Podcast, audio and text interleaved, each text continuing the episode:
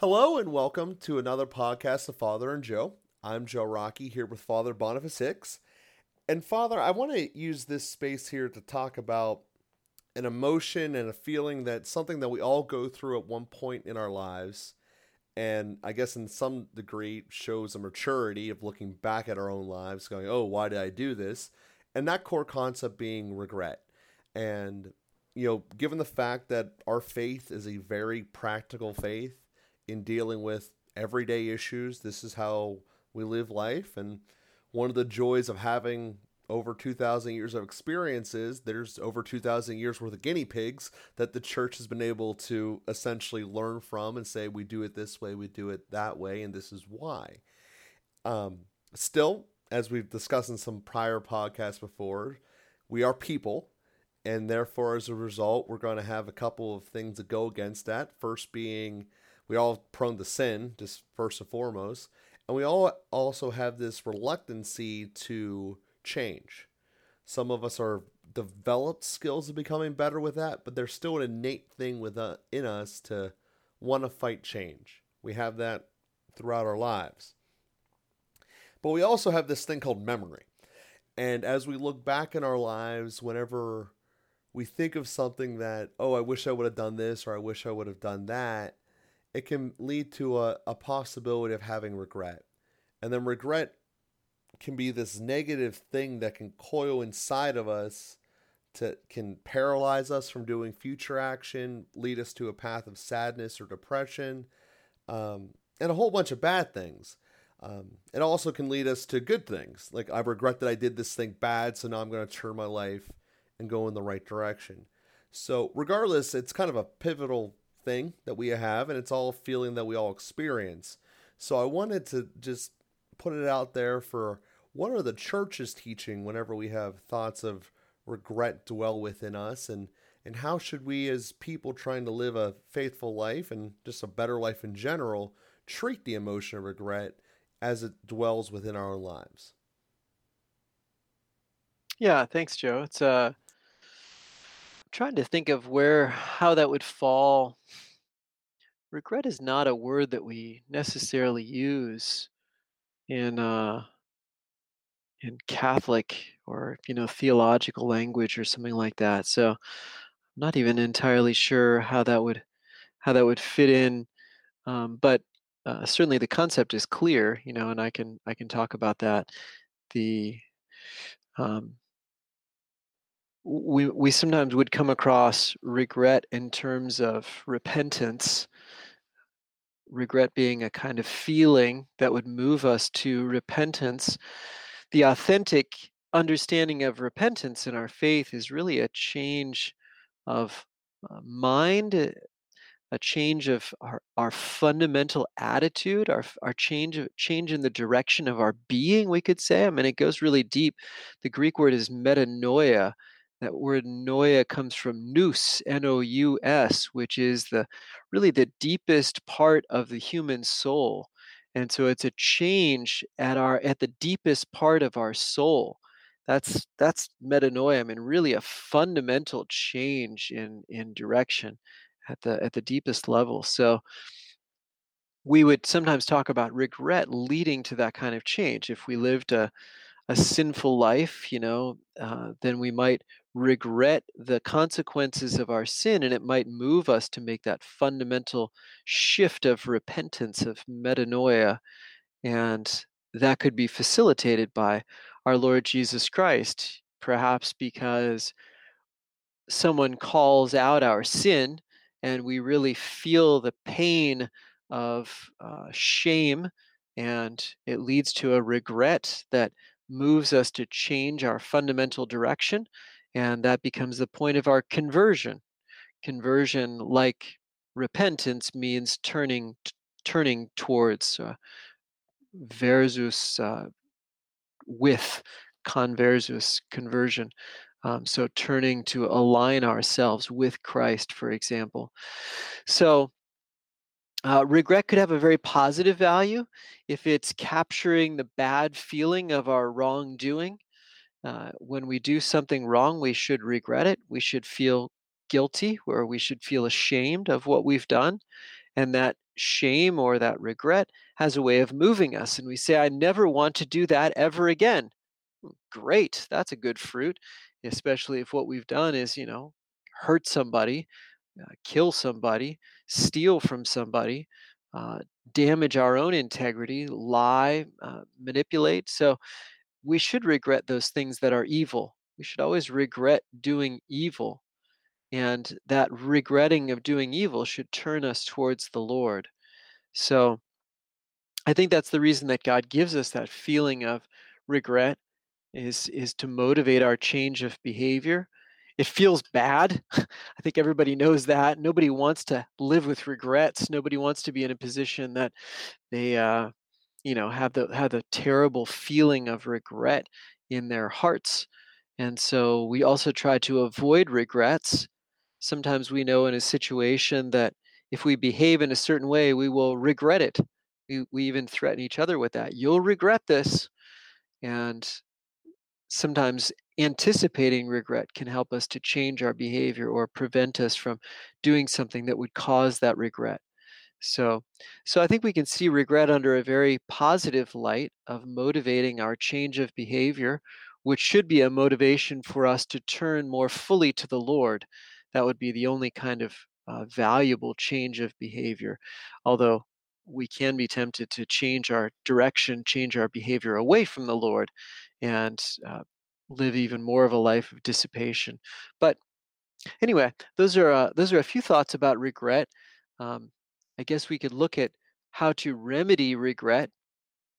Again, making resolutions, changing our behavior are, are good responses. If we feel like we're doing something new, and that's really avoiding future regret uh, or a repetition of regret in a positive way, then um, then that's going to be helpful for us. So changing behavior is certainly a, a kind of response and, and even can be a healing for our areas of regret. Uh, we can also protect ourselves from making the same mistake again. And our regret, uh, maybe we regret that we didn't get health insurance and then we're stuck with a big bill or we didn't uh, get homeowners insurance and we got robbed or we didn't lock our doors and so we got robbed and we regret that we didn't behave better in prevention and then that regret leads to a change in our behavior um, so anyway, those are a, a few thoughts about about regret. Yeah, and and obviously that's something we all experience, and you know the, the shame, as you mentioned, is as being the, the starting point of it. And I think that there's there's there's certainly a direct, tangible one of saying I did something and now I regret that I did it. Um, you know, I think that that each of us, or maybe not each of us, but many of us have experienced the I regret getting that last shot and waking up with a headache, um, you know, in, in terms of kind of a superficial physical way. But I think it also gets into the element that I wanted to discuss here was the regret the regret of not taking advantage of a particular opportunity, um, what, whatever that that may be, and you know, just to give an example of something we all lived through here, I know that at some point in the future, people will be reading back to this episode as they do already, going multiple years in the past, which we appreciate everyone doing. Uh, but in the moment right now, we basically just lived through a quarantine of the corona. And in one format or another, most of us were giving much more time in our lives. And as you know, life started to turn back on, um, you know, some people might be having a regret of, oh, what did I do with that time? I didn't do this, that, or the other. Um, and, and I kind of want to take a comment on that because as we have in, in our prayers, you know, we mentioned that sin is both something that we can do and, and something we, preventing sin is also a sin, is, is what I'm trying to say there. So I want to take kind of a chance to discuss that element of how that develops within our lives and particularly within our souls. Yeah, again, uh, great observations about uh, about regret and whether it's regretting something we've done or something that we failed to do. Of course, another important thing is also to bring that to confession. And confession can be a real place of healing those regrets where we see clearly a lot of times we understand life when we look back better than we did when we were going through it the first time. Uh, life is understood in reverse and is lived or understood in the rearview mirror you know and then is lived in the present. You can think of the uh, anyway those dimensions of the car the rear window the driver's seat and the uh, the the windshield has kind of three different postures on on time uh, we look into the future, we live in the present, and we look back on the past. But um, we often understand things best looking back. And so, again, as we regret having done or having failed to do something, then that shifts us to repentance. We can certainly uh, adjust our our behavior for the future. Um, I suddenly lost you. There was a the first part of what you said, Joe was really important, and I wanted to comment on that, and somehow it just slipped my mind.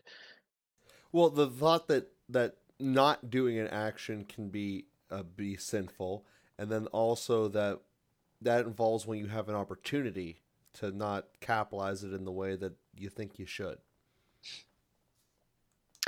Yeah, so regretting um, maybe missed opportunities or sins of, of omission, uh, leaving something out maybe uh, maybe you had an opportunity and you hesitated and then that opportunity went away and you regret it um, yeah and uh, so so whether it's whether it's seeking forgiveness um, where we have failed someone or failed ourselves failed to uh, embrace an opportunity or or whether it's surrendering surrendering to divine providence i think that's uh that's a real blessing we have as Christians. When we say in Romans 8:28, God works all things to the good for those who love him. All things. He works all things to the good. And so he works my good decisions, of course, and that forms me in the process. He also works my bad decisions to the good. And when I missed an opportunity, um, you know, there's a way that God uh, provides some remedies, provides some correction for that even even uh, very soon after my missed opportunity. And so we can trust that God is going to work all things to the good. I, we talked in our last episode about electing an abbot. and, um, you know, after an election, one could have regrets that you voted for someone, that you didn't vote for someone else, that you said something, that you didn't say something else maybe if I had said something, maybe if I had reached out to this person, maybe if I had voted in a different way, things would have been different. Uh, and or things would have been better is really our, our main concern. So uh, certainly there's always that possibility. But is anything that I've done, has anything that I've done limited God's power to save everyone? Has it limited God's power to save me, to save my loved ones? Has it limited God's power to make us all saints? No, it hasn't we haven't limited God's power in any way by any of our decisions. And so he works with all of our decisions to make them a path of purification and sanctification, to use them to make us all more fully one with him.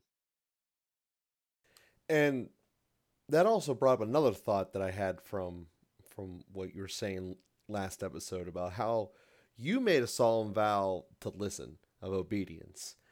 And the rest of us don't do that for better or worse. And it made me think of how, in that regards, it's a, such an advantage that you kind of have to trust. You can't fight it. You, you have to.